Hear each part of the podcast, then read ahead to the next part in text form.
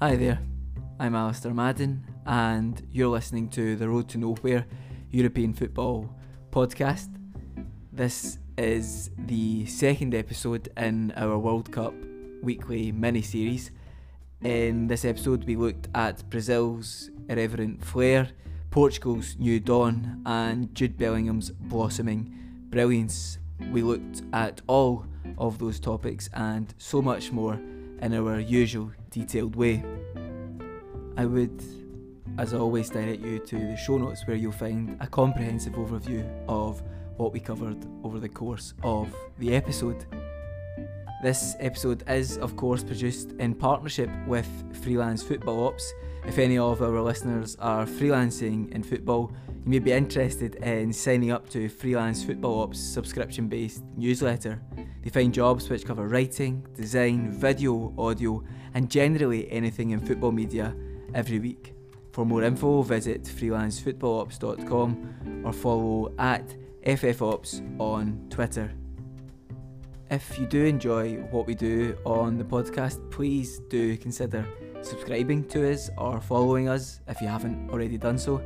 And please do also consider leaving us a review. It would just help us to grow the podcast even more and to reach an even wider audience. All three of us would be extremely grateful if you could do so. Right, on now with the episode. Thanks as always for your continued support. Enjoy.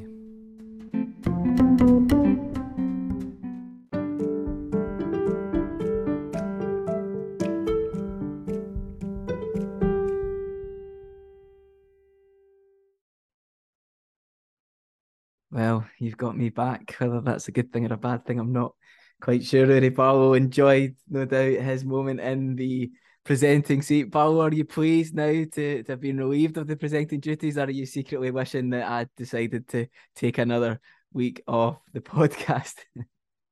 Uh, well, I'm not wishing that you had another week off the podcast, but I did quite enjoy the the wee change of pace. I felt um very sort of powerful. Um, like I like I had the had the opportunity to make or break um the conversation, but inevitably probably broke it. So good no, to have you back. No, I thought you made it, Barlow. With great power comes great responsibility, and I thoroughly enjoyed listening to, to the two of you and listening to Alan as well. It was an enjoyable episode. I was in New York, of course, last week, so I, I did contemplate the idea of dialing in from Harlem uh, or Airbnb in Harlem, but I thought uh, no better to enjoy the sights and the culture of New York. Michael Jones, how are you doing? You're looking very serious. They're almost like a James Bond villain with that turtleneck on. How are you?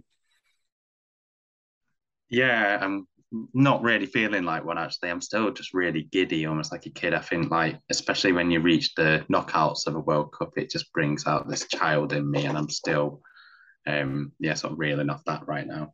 Yeah, Michael, I do enjoy, I do enjoy listening to you speaking about the World Cup. You speak with a glee and with uh, an unbridled optimism about the World Cup, which uh, arguably for me anyway, and perhaps for Barlow too, is is is not quite what it once was, but it's it's still there. Uh, residues of it are still there. Anyway, uh, we've got four cracking quarter final ties to look forward to, and what we're going to do is we're going to go through those ties one by one. We're going to look at what the teams have done well to get to where they've got to. We're going to look maybe at some of the teams that have departed the tournament, and yeah, we're just going to have a nice fireside chat about all things World Cup. The first game uh, that we're going to look at is yeah a repeat of that game from the 1998 World Cup in France, which saw Dennis Bergkamp score one of the most iconic World Cup goals at the Stade Velodrome in Marseille. The game I'm talking about is, of course, Netherlands against Argentina. Michael, I'm quite keen to hear from you about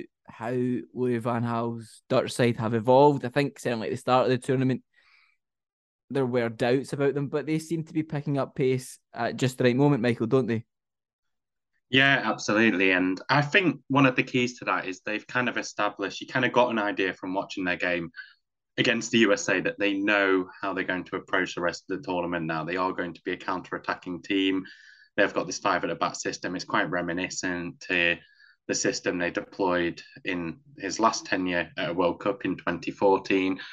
And I think during the group, they kind of just went through the motions during games. Sometimes we saw, even in the opening game versus Senegal, they came on late to get an important three points. The Ecuador draw at 1 0, they almost looked a little bit too cushy. And was a much changed team against Qatar. But I was really impressed with them against the USA. I thought that the USA came in with so much momentum into that game after a really impressive and, you know, an ecstatic end to their campaign in which they saw off Iran and leapfrogged them to qualify to enter themselves into that tie. But yeah, they just picked them off at the right moments. I mean, Denzel Dumfries was just absolutely fantastic in that game. Um, two assists, mm. one goal. The wing back system deployed just worked perfectly. I think what's also interesting is that not for all the players, you might say maybe not for Van Dijk as much, but the five at the back seems to suit a lot of their players. A lot of them seem to have had some experience of it with some degree at club level before when you do things of the likes of um, Ake, uh, time at Bournemouth, um, Daley Blind at Manchester United and previous Ajax teams, and Denzel Dumfries has been playing it a lot at Inter Milan, and it just looks such a well sort of regimented defence. I think going forwards, Cody Gakpo has been one of the stars of the tournament. I know, sorry, I know we've talked about him. I'm not sort of entirely convinced he's this such the protege that maybe you know people comparing him to maybe James Rodriguez in 2014 again or something like that. I definitely wouldn't go that far, but he's certainly been a shining light for them in this tournament. And the timely return of Memphis Depay, and the one great thing that they've been able to do so far is that they've been able to manage Depay's workload, and he's not, you know, he played an important role in that game over the USA, but he's not been used too much, and he seems to be building up fitness as the tournament goes on, which is a really exciting prospect for them. But I think they'll be really confident going into this Argentina game. Mm. I think they maybe look like they've got a bit more of a coherent game plan as it stands, and yeah, overall, I, I think there's good signs. And I think the the last thing I'd say is maybe with the Netherlands, they kind of get a little bit disregarded being in Group A, playing in the first game, normally the first game of each mm. round that maybe they suffer from a bit of recency bias. You know, it feels a long time ago when they beat the USA, but yeah, whenever I've I've been more impressed with them by each game in this tournament generally. Yeah, interesting that you mentioned Michael that euphoric end to the group stage for the United States of America. Um, I was when I was over there, I was quite keen to, I suppose, just soak up the the atmosphere and see just how much American people cared about soccer, um, as they call it. And actually, at the time of the game, we were watching the Rockettes Christmas show at Radio City Music Hall, which was quite something. Um, but when I came out of the the theatre, I was quite surprised to to find that there was hardly anybody uh, celebrating in the, the streets of New York. There was one guy who was kind of whooping uh, and, and waving a flag, and someone actually said to him, "What's happened?" Uh, a fellow American said, "What's happened?" So I think that did surprise me. But anyway, I've, I've digressed slightly there. Let's take it back to Netherlands against Argentina. Paul, I'll come to you now. Argentina looked for most of the game against Australia, but certainly after the first goal, they looked fairly comfortable. But then when that wicked deflection helped Australia back into the game, it did start to look a little bit uncomfortable for the Argentinian side. Barlow, how well prepared do you think Argentina are for a much tougher opposition, arguably, in the Netherlands? Yeah, I have to. It's a matchup that I'm not entirely keen on for Argentina. And as I said last week, that every match is an ordeal for Argentina. Every every game is a thousand minutes long, and the emotions will run hot uh, throughout. Rodrigo de Paul is sort of a big reason for that, and he's potentially going to be missing in this game, which is interesting because he was very, very poor in those first couple of games, but has gradually returned to form and looked very good against Australia. He was he was part of the reason that they won that mm. match. Um, so it'll be interesting to see if he's fit and how they go about replacing him. If he's not, I saw someone making an interesting point, and forgive me for not remembering who it was, but it was essentially saying that Rodrigo de Paul is kind of like on a string with Lionel Messi, that he would essentially wherever Messi went, Rodrigo de Paul would make the sort of the opposite corresponding equal reaction. So he would go where Messi wasn't covering or where Messi might have needed a pass sort of further back, um, which which I found a very sort of fascinating point. But overall, this Argentina team, I don't think they're going to win possibly any match down the stretch if they even if they win the whole thing by more than a goal. I think it'll be tight. I think mm-hmm the Netherlands, the, the reason that I think this is a bad matchup for Argentina is because they have a lot more power on the break. And you saw that against the USA, they just kind of gave the US the ball and and dared them to kind of break down their backline, which Jurrien Timber, Virgil van Dijk, um, and and Nathan Ake have been pretty solid so far. I think they looked a lot better against the US. There are there are still gaps in it. I still think that there's a goal or two in the defense, but being able to release Denzel Dumfries against against Marcos Acuna is, is a sort of one on one that I really don't like for for Argentina.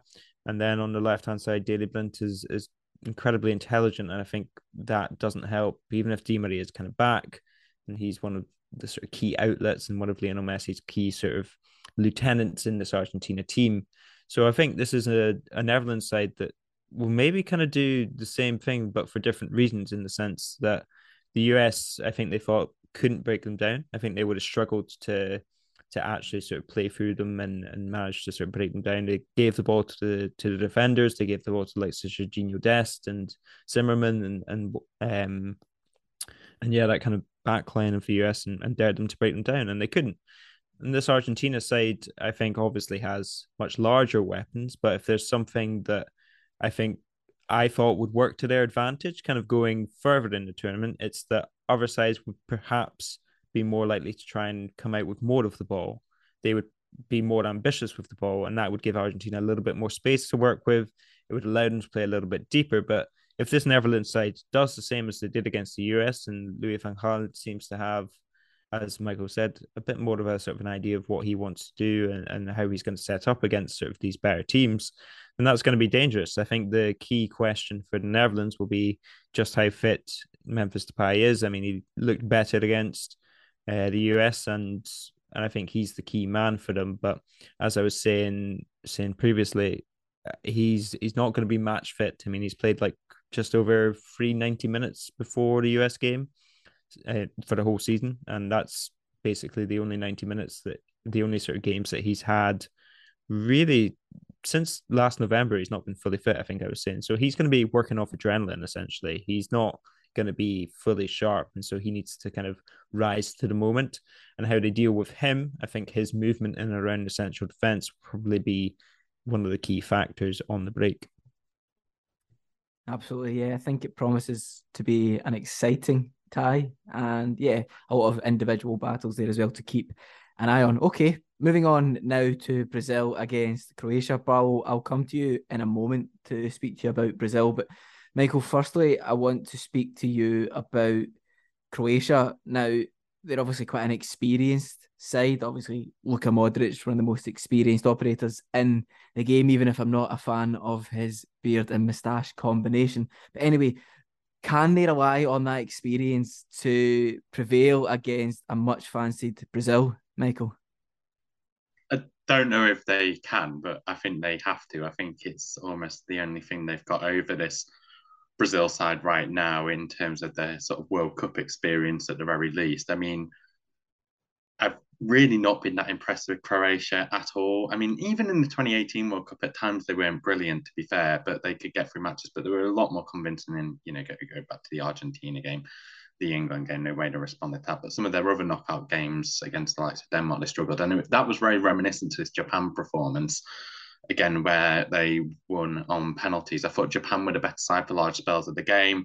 Croatia came on strong, a classic vintage Ivan Perisic header, which was just glorious. So it was great to see him score a third consecutive World Cup and become the first Croat player to do so. But as the game went on into extra time, you almost felt like weirdly Croatia was still sort of reeling from that confidence that they'd had previously from the spots, and they were happy to take it to penalties again which you know Japan did them three huge favors by taking three dreadful spot kicks. And like to this day, for all the stuff about World Cup nerves, I just n- never understand, you know, how seeing so many sort of stuttering run ups fail why players continue to do it, especially non not experienced penalty takers. If it's a Fernandez or Jorginho, I'd understand a little bit more. But I mean, yeah, I've just generally not been that impressed with Croatia. I thought Belgium, you know, Belgium could have easily been the team that progressed instead of them in that final group game.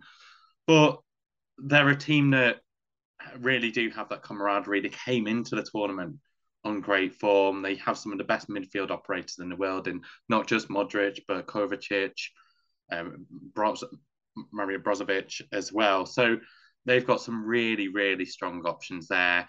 I think their sort of game plan will be to sort of replicate what we saw the likes of maybe Serbia and Switzerland try to do in the group stage, where they will sit deep for large parts of the first half, which weirdly I'm not sure actually suits them very much. I don't think they're as good as Gvardiol is at the back. Lovren is a big liability next to him.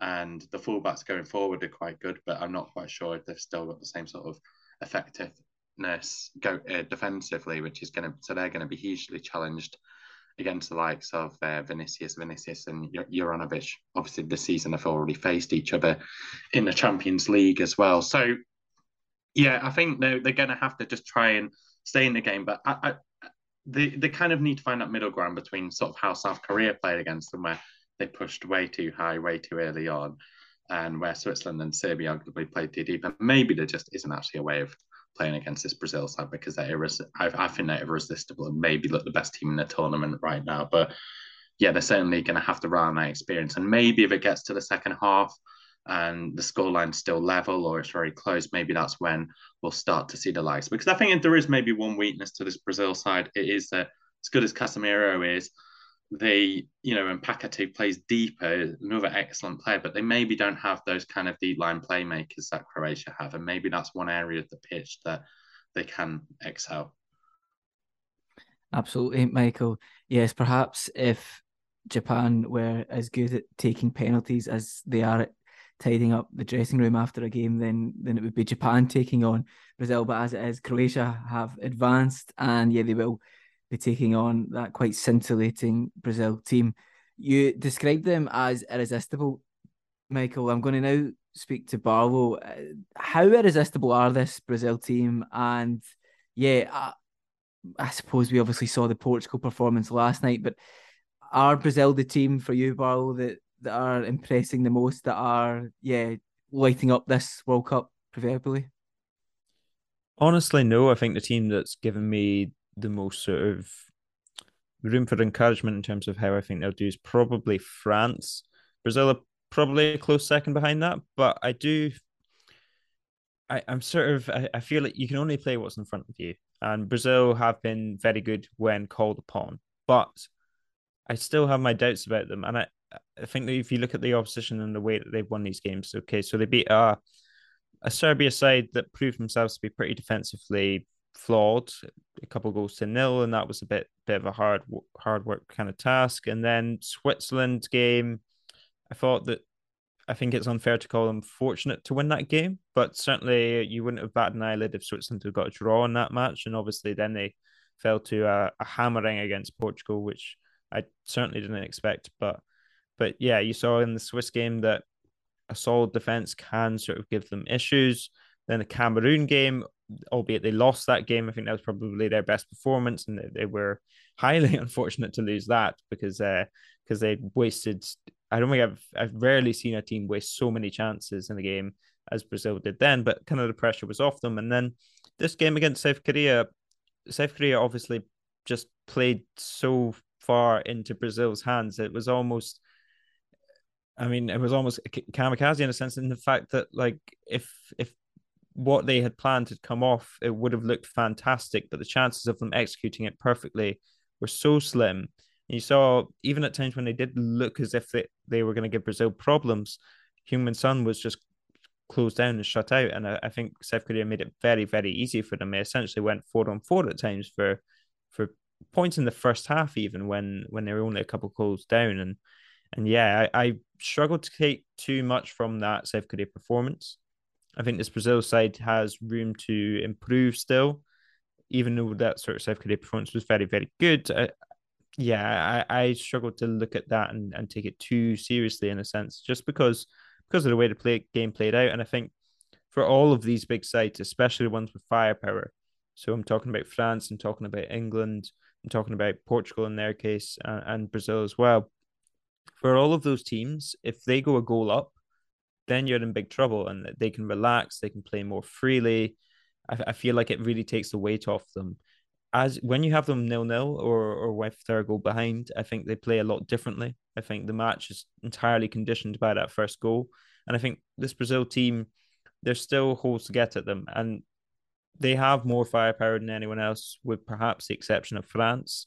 And so that makes them a chief contender. And it wouldn't be a surprise to, to myself or anyone if they went on to win this. But even this Croatia game, I think, like Michael said, this Croatia team hasn't been entirely impressive, but I think they've got enough ability to to cause some issues potentially if the game sort of stretches out into the into the latter minutes and they're still level. But but yeah, it's hard to see who's stopping them really before the semi final right now. Um, it has to be said that they look clear clear favourites against Croatia. Indeed, Barlow. Indeed. You mentioned that you'd been impressed by France, which I think takes us on quite nicely to their mouth-watering tie on Saturday night against England. Now, one of the main talking points, certainly when it comes to the French, is the fact that so far this tournament they haven't kept a clean sheet. They were denied a clean sheet in the closing seconds of the game against Poland, but nevertheless they, they couldn't see out the game and keep that clean sheet. How much of a hindrance do you think that will be as we now progress into the deeper stages of the tournament? And yeah, to what extent does that represent a real worry and concern for the French and for Didier Deschamps, Barlow?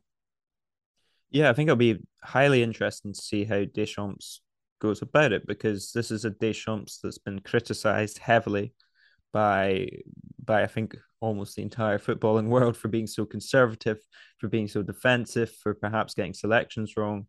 And even though the side has Adrien Rabiot in it, which is um, a point of contention for many, even though this side is it's got sort of Theo Hernandez in it, and it's it's an injured side. There's no Pogba, there's no Kanté. They do look defensively weaker, but they look far more coherent as a team. And as an attacking force, it's hard to see how a team can keep them out for for 90 minutes or so. And apart from that Tunisia game, which as we know oh, they were resting players in, they've really looked almost unstoppable. And when Mbappe's in that form where he can literally just take a touch inside and thump it into sort of the roof of the net, that's that's nigh on impossible to stop almost for 90 minutes. And then you add into that Dembele, who um, we've spoken about extensively on this podcast. He's uh, erratic at times, but he is always a game breaker, and he always has one or two moments per game that will sort of uh, open up the field. And if you have Mbappe on the other side, that just brings more space for them. And so you've got the two of them who are very good in space. Behind them, you have Antoine Griezmann, who who's been just exceptional. I think he's the least flashy forward at this tournament, perhaps, mm. but maybe even the best. I mean, this Antoine Griezmann that's been playing well for Atleti, we've seen how good he's been, but he's been playing in a very poor Atleti side and still kind of sustaining them, putting in one, two, three balls a game that could potentially be finished off. And he is orchestrating this France side behind that kind of front line, along with Giroud, who who provides sort of a valuable fixed point for Mbappe, Dembele, Griezmann, Theo Hernandez to to aim at. And so, so yeah, as an attacking force, they look almost unstoppable. If somebody can stymie them, that will be a problem. So I think it'll be interesting the battle against England because Southgate will inevitably, I think, go fairly defensive against this France side. And that's what we've not really seen is if France do get stifled because against Poland, I think they were fairly early in the game. You could see that there was space for them. They took the lead and and sort of from there on it didn't even really look like a contest at points against Australia. They went a goal down, but got back on level terms fairly quickly, and there was a lot of space to work with against them as well. They managed to break Australia down fairly quickly. And against Denmark, who, yeah, I mean, we had our doubts about. We sort of thought, I think everyone kind of thought that they'd be pretty good, but this Denmark side, they they put up a good fight against France, but France always had an extra gear. So so yeah, if they do get stymied, if they do get kind of knocked off their game, it'll be interesting to see that because I do think there's a goal against them for every every other team. It's just whether you can keep them out at the other end, and whether Deschamps decides to sort of um, let us retrasar, if he t- decides to sort of step off a little bit from the attacking, free flowing performances that he's been given so far. Indeed. Now, Michael, I'll come to you to look at one player in particular on the England squad. Um, I'm quite keen to focus the road to nowhere spotlight on a certain Jude Bellingham. I know that we're not going to be the only ones to be focusing a spotlight on the former Birmingham midfielder, but he has done as we tipped him to do in our preview episode. Let's not forget, he has been fantastic. He has stepped on to the biggest international scene and he has delivered. How important will he be for England on Saturday night? And I suppose more generally, what is his ceiling? What is the 19 year old's ceiling? Yeah, I think Barlow talked about how uh, central Griezmann is to France, and although they play different roles and different positions, I think that's almost what Bellingham is to England at the moment. Because you know, in England for years, really, probably since Gerrard and Lampard, and neither of them were able to replicate it on an international stage as such. Finding that kind of transitional player from taking defence until attack, which was just perfectly showcased in England's second goal versus Senegal when Bellingham beats one of the Senegal midfielders to a header which comes from a deflected cross, I think, which leads in it, then leads to the second goal. And I remember when he got the ball and started running with it midway through his own half, I, I just felt straight away that England were going to score because he was going to sort of create the spaces both with his run and with his pass, which he ended up doing. But yeah, I mean, he he's he's going to be so important, and I think he's going to be not just really important in terms of his own individual performance, but Bellingham's performance could almost dictate if he can step it up even more, which he will have to against France. Could even dictate how England play against France. I think there's a really interesting point Barlow touched on at the end there, where you mentioned about sort of how Deschamps, whether he will kind of become a little bit more conservative um, with his French approach, with the France with France's approach when they come play England, and it's almost a given to many people that that will be England's approach to the game as well. But I mean, for large spells, they were quite conservative against Senegal, so I think it'll be quite a similar type of display, and I think it's going to be really fascinating. I mean, we just quickly before I go on to sort of Bellingham a little bit more. The one bit I'm really concerned about isn't Mbappe versus Walker. I think Walker will give him a good run for his money and will certainly be his toughest opponent. But um, Luke Shaw versus Ousmane Dembele just looks such a mismatch in terms of pace, um, in terms of sort of Shaw's defending ability versus Dembele's attacking ability. I think that could be one of France's most dangerous avenues in that game, unless they go to a back five and maybe try to counteract it in some form. But yeah, Bellingham's always compared, and you know, I have in some way I've kind of compared him in terms of what he can do with a ball to the likes of Lampard and Gerrard, and that's who he always falls into conversation to. I mean, in terms of how good I think he can be, and in terms of who I would compare him to, he kind of reminds me a bit of Zidane in terms of the way he sort of glides through the middle of the park. And it's not a comparison I've heard too much, and you know maybe it's insulting to Zidane because I haven't quite seen Bellingham's chest control to be anywhere near that of Zizou's, but in terms of what he reminds me of as I watch a player play and the way he kind of sort of effortless, effortlessly sort of glides past players. I think, you know, he he certainly should. You'd think at this stage he'll be in the equation for the Ballon d'Or in the not too distant future. And uh, obviously from um, an English perspective, and given he comes from the same place as my dad, I really hope he does. Yeah, certainly a, a likable player. Jude Bellingham speaks with great eloquence, and yeah, definitely a player who I'm quite happy to see do well. Okay, we'll be concluding the episode shortly, but we do have one game left to look at, and that is, of course, Portugal against Morocco. Barlow, can I come to you for a quick word on the quite brilliant performance from Gonçalo Ramos? He shut out all the noise that was the benching of Cristiano Ronaldo and produced, yeah, a remarkable performance, scoring a hat trick in that 6 1 win over Switzerland. How how impressed were you by by the forward, Barlow? Yeah, he was excellent, wasn't he? He was he was really really. I don't think you could mm. say that he's anybody's risen to an occasion quite like Gonçalo Ramos has in that match. I mean, three goals. He'd only played, I think it was 33 minutes of international football previously. So if mm. you add that into the 67 minutes or so he had against Switzerland, that's about 25 minutes per international goal, which is not bad going. And takes him to four goals in four games. Yeah, this Portugal side, I think beyond Ramos himself and beyond Ronaldo, which is difficult because he finds his way back into the headlines by hook or by crook. Um, you you saw a Portugal side that looked coherent and it looked again Fernando Santos same thing with Didier Deschamps he's been criticized from pillar to pillar about the, the fact that this is a Portugal side that's packed with talent but plays conservatively plays without the kind of zest and imagination that the players have within their locker and yet with Gonçalo Ramos on the side, we saw Joao Felix released. We saw we saw Bernardo Silva. We saw Bruno Fernandes playing sort of at their best level, and they really took Switzerland apart. And I think Gonçalo Ramos's his movement, the way that he pressed, the the sort of space that he opened up for others, really sort of it looked like it was the unlocking of a door for this Portugal side. Whether Santos is brave enough to continue benching Ronaldo, that remains to be seen whether a more uh, what's what's the word officious or or studious defense might pay a bit more attention to Ramos and might be able to stifle Portugal a bit better. You would have to hope so because Switzerland did a, a terrible job of doing so. But but yeah, Gonçalo Ramos. I mean, you got to see it for more time than we did, but for 67 minutes, that couldn't have gone better for either Santos or Ramos.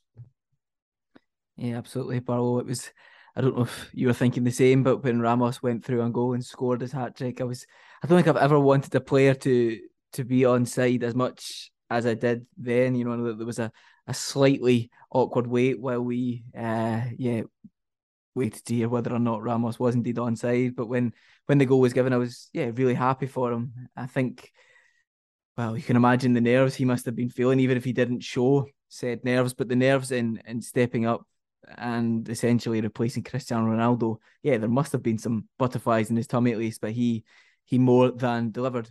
Okay, Michael, Portugal will be playing Morocco, who have of course only conceded one goal throughout the tournament. They have quite a mean defence, to put it lightly. Do they have what it takes to become the first ever African nation to reach a World Cup semi final, Michael? I think everyone will be almost writing them off given what the Spain game took out of them. You could tell by the number of injuries. You know, Romain Saïss, former Wolves player, you know, player I've come to love over the last few years, looked like they'd literally kind of taped his hamstring on for those last few minutes against hmm. Spain, as it looked like he pulled it. But yeah, it was a real struggle, and you saw sort of how effortlessly Portugal just breezed past Switzerland. But they will take a lot of confidence. I mean, for what it's worth, I thought that Switzerland team were terrible. I know they'd had a lot of problems with injuries and illness in camp, and I think, to be honest, that did really show as good as Portugal were. And this is going to be a far sterner opposition for Portugal as it proved to be for Spain. And I, I, do I think they're so regimented and they know exactly what they're doing. And you know, this is you know without a shadow of a doubt, given the age of the players, a lot of them are around that thirty, late twenties, early thirties mark. This is their once in a lifetime opportunity, and I, I think that Portugal are certainly going to control the game and ask questions, but the one thing they may take more confidence from is from the group stage games because teams did adopt a similar approach, especially South Korea against a weakened Portugal team, albeit, and get results. Uruguay also had chances with a similar approach, not probably the best approach to Uruguay, but they had chances, you know, even at 1 0. And I think there is there is there is reason to be I mean, why why wouldn't Morocco be positive? I think they the momentum seems to be there. I think for what it's worth, I think Portugal may be the strongest team in the competition at the moment. But I think that's maybe the bar the England France one for obvious reasons. I think that's the quarterfinal I'm most excited for because I really don't have an idea how it's going to play out. It sounds simpler than saying Portugal have the ball, Morocco have to have a low block and defend, but I think there's going to be more to it, and some of the individual battles will be really fascinating. Absolutely, and I think as well the support from Morocco against Spain was was quite vociferous, to put it one way. Um, I think there's there's an entire continent behind Morocco. I think a lot of neutrals will be behind Morocco, and yeah, they've, as you say, got a very mean defense with a couple of players up top who, yeah, they're perhaps not the most consistent, but they can produce a moment of magic. And if you can keep a team out, all you need is one moment of magic. So yeah, definitely one to look forward to. Certainly from the narrative perspective. I think in terms of goals, I can't see it being a, a thriller in that regard, but certainly like a game of chess. This one, uh, so definitely one to watch out for. Okay, well, quite simply, we have four mouth-watering quarterfinals, four tantalising quarterfinals, and we've gone through them at a fairly brisk pace. There, we try to keep these World Cup weekly episodes nice and short for you. So do enjoy the four games. We will be back next week for a review of those four games and a preview of the what's still to come. And until then, stay safe, stay well. I'll say thank you to Rudy Bow and thank you to Michael Jones and thank you to you, the listener. Goodbye.